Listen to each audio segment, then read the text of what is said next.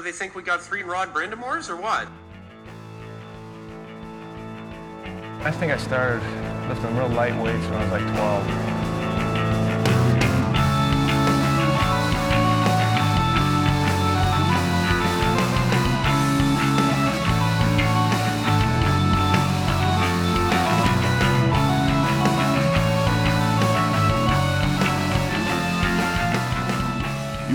Listening to the Rod the Podcast with your hosts, Jordan Betts and Mike Men.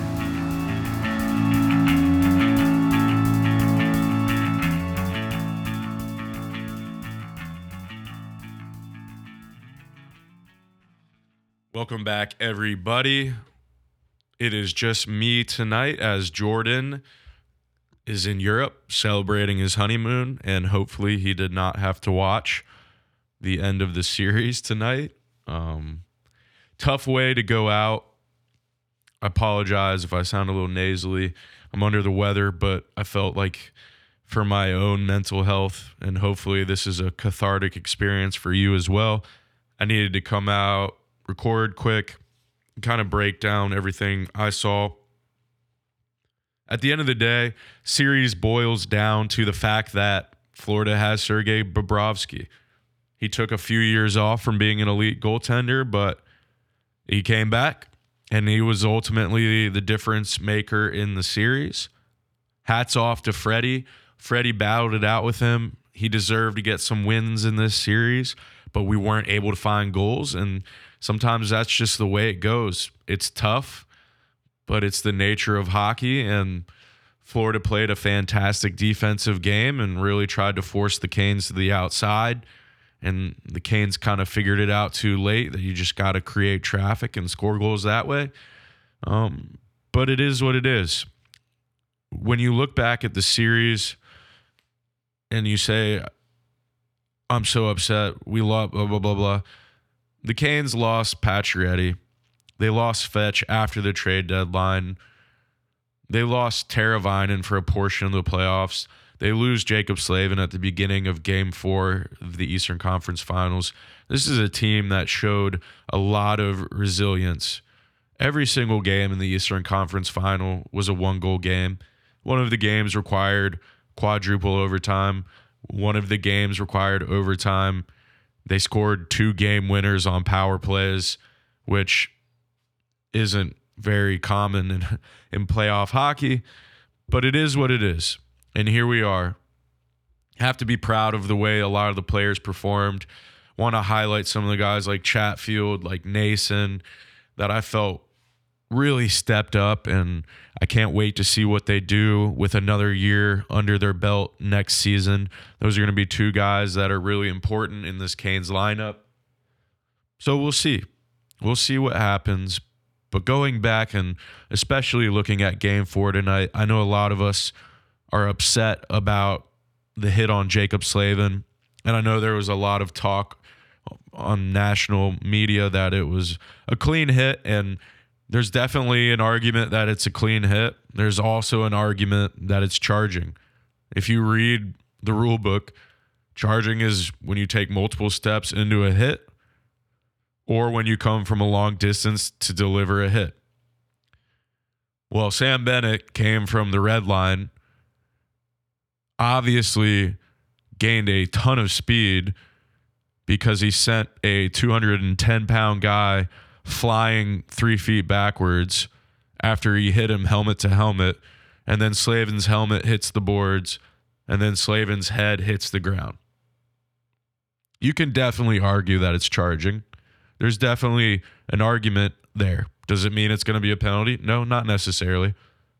But is it this uber clean greatest hit ever, as Gretzky called it, or greatest hit he's seen in a while? I don't think I don't think so. I think at the end of the day, it's up in the air. And it's tough. And it's it's disappointing because nobody stood up for Jaccob Slavin. Jaccob Slavin is a huge piece of this team. He does everything right, respectful on and off the ice amazing defenseman, doesn't throw cheap shots, doesn't headhunt, et cetera, et cetera, does all the things the right way. And it always makes me laugh because when you talk to hockey guys, they're like, well, what do you want him to do there? I'm like, well, maybe watch one of the best defensemen in the NHL and see what he does. It's this thing where you play defense. You have a hockey stick. You have the ability to rub someone off. You have all these things that you can do to make plays. But that hit was intended to deliver a statement. Sam Bennett knew who was behind the net. He knew that he was going to ultimately hit him in the head. But he knew he could get away with it. And that's what the NHL has on their hands. They're going to end up being the NFL of the past few years where they had to go back retroactively and look at all these past injuries from hits that don't belong in professional sports anymore. There's nothing entertaining about watching a dude get a shoulder or an elbow or in this case a helmet to the face. There, uh, there's nothing entertaining about somebody getting concussed from a guy that's running him from the opposite side of the ring. There's nothing that's entertaining about that in my opinion. Now people like PK Subban love it and they love to go on the internet and post about it and talk about getting knocked out. It's just because guys like PK Subban can't get enough attention, right? He just can't help himself. From his pregame warm up antics that he always had to his making Lizzo lunch comments to him posting about a guy getting knocked out who is one of the most respected guys in the NHL to not being able to cover the New Jersey Carolina series without bias as a former New Jersey player. He's all about attention. He always will be. It's fine. But that's what hockey culture has come to. It's come to the point where it's cool to be that guy, right? Like he he's he thinks he's the man now. A guy that couldn't even live up to his own contract, who's more concerned about himself than anything else. And then you look at a guy like Eddie Olczyk as well. I'm not one to typically get upset about bias. We're, we've been in a small market for a long time. We've seen a lot of bias. It's fine. There's always going to be a little bit of bias, but I don't know who pissed in Eddie Olczyk's Wheaties because I've never seen a guy that disliked the Hurricanes, especially Sebastian Aho, as much as Eddie Ol- Olczyk. He couldn't even help himself at some points to go out of his way. Like Sebastian Aho is the dirtiest player on the planet. No, Sebastian Aho plays hard. He understands that there's a pest element to getting under people's skins, and every single team has a guy like that. Aho doesn't take cheap shots regularly. It's not his game. He's not a dirty player. But you know, I guess when what is it, your brother and like your best friend get fired by an organization, I don't know what it is, but these are the guys that we decide to have on on the broadcast. We, that that's who we want to pay money to talk about NHL games, not not a John Forslund or somebody like that, not a master of their craft. We just want old NHL dudes to come on and talk about hockey like it was when they played and and and have bias. I mean, that's that's what I saw in PK Subban and Eddie Olczyk, and it's embarrassing for the NHL. And the NHL is light years behind the NBA, the NFL, baseball. I mean, they can, they can't figure out how to deliver a better product. You want the salary cap to increase? Maybe provide a better product. Maybe figure out what the hell is going on with refing across the board. There's bad calls everywhere in every series against every team. And why is that the standard? And if the answer is hockey is the hardest sport to referee in the world, then why don't we figure out a way to help those guys? How hard is it to have a ref in the press box? Oh, but don't say that because if you're Rod Brind'Amour and you say that, you're going to be in the doghouse forever. God forbid you make a suggestion on how we can improve the quality of the game, right? Who who could ever? I mean, I could never believe that. A recommendation on how we can improve the quality of hockey? No, thank you. No, thank you. But here we are. It's a tough place. You want to see hockey do great. You want to see a good product on the ice. You want to feel like what you're watching is fair and that there's repercussions. You have a guy like Pietrangelo, Petrangelo, however you pronounce it, tomahawk slashing a dude. One game suspension. One game suspension for tomahawk over the head slashing a guy. I, I that that blows my mind how that is acceptable. You've got Jamie Benn literally cross checking a dude on the neck. He gets a two game suspension. But when Sam Bennett does it last series, it's it's cool. Where I mean, find find me the consistency. Make it make sense to me because I'd love to know. And this has gotten off the rails, and we're ranting about the NHL.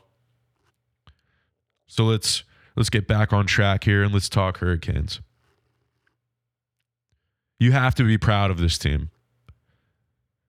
You have to be happy with what the organization did. The reality is is this team was going to have a tough time getting to a cup no matter what. It's only one team gets a cup.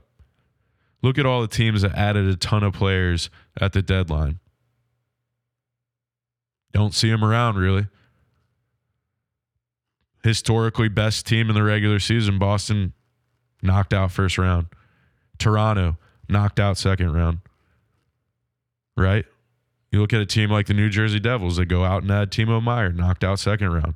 You look at the New York Rangers, they go in, they get Kane, they get Tarasenko, they add on the blue line, et cetera, et cetera. Knocked out first round. Adding players at the deadline guarantees you absolutely nothing. And it, guar- and it doesn't mean the Canes would have been better if they had made an addition. You have to take into account chemistry, etc. So the woe is me, Canes didn't add. Okay. They added Gostisbehere, who I thought had a fantastic impact. And they got him for basically nothing. And guess what the Canes have moving forward? Depth in their organization. You never know when the next prospect's going to turn around and have that light up season.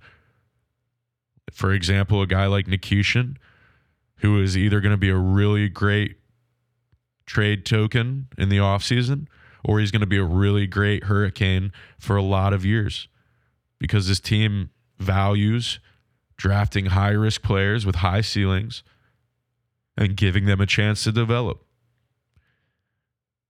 rather than spending a ton of assets to take one shot at a Stanley Cup final. Look at we we had it one time happen, right? In all the playoff years the Canes have ever had, there was one time where they added at the deadline and it worked. And that was 06. And there was a lot of painful years after 06 just because the rest of the NHL does something doesn't mean it's necessarily the right thing. And sometimes when a when an organization has gotten you to the playoffs 5 years in a row, multiple Eastern Conference finals without the results you want, with a roster that is full of guys that aren't even in their prime yet, there's a ton of youth on this team. Sebastian Aho, young. Necas, young. Jarvis, Kotkaniemi, Drury, you name it. What can Kochetkov become? There's a handful of guys in the AHL that are already NHL ready, but Rod's going to make them earn it. There's something to be said for having an NHL team that's hard to crack. You're going to find the guys that when it's the toughest, they show up. And ultimately, that's the kind of culture the Canes are trying to, to bring about. So we have a lot. We have, we have a lot to be excited about. And I think Jordan and I have a lot to discuss this offseason. I think this is one of the most polarizing off seasons we've had in a long time. The Canes have the talent. They have the assets if they want to go upgrade, if they want to maybe let an AHL guy get the next shot. They've proven that they know how to go find NHLers that other teams don't think are NHLers. And they've got a lot of guys coming up on expiring contracts. This is Staal's last year this year. Will we re sign him? Does he decide he wants to go do it again? What's that look like? You got the ability to re sign Sebastian Aho coming up soon. And as the heartbeat of our team, you have to think that they're going to look to get that deal done as early as possible. There's a lot going on in the near future. You got Pesce's deal coming up, et cetera, et cetera.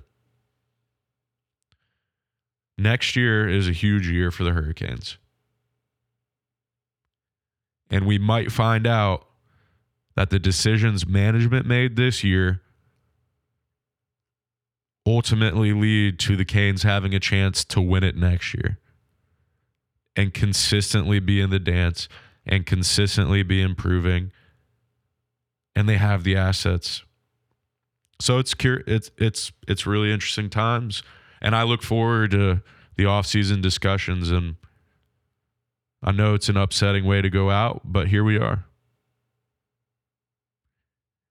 I know we keep talking that we will be posting more regularly, and I promise you we try to, but we're both really busy and just getting busier. But we'll make a, a strong effort to get as much off-season content out to you as we can. Just kind of talk about where we see the direction of the franchise going, what moves we can see made in the off-season, what do contracts look, look like, et cetera, et cetera. And we'll and we'll build from there. So Thank you for following along all season. We look forward to providing some good information this offseason for you all. And otherwise, great season by the Canes. Tough way to end it, but go Canes.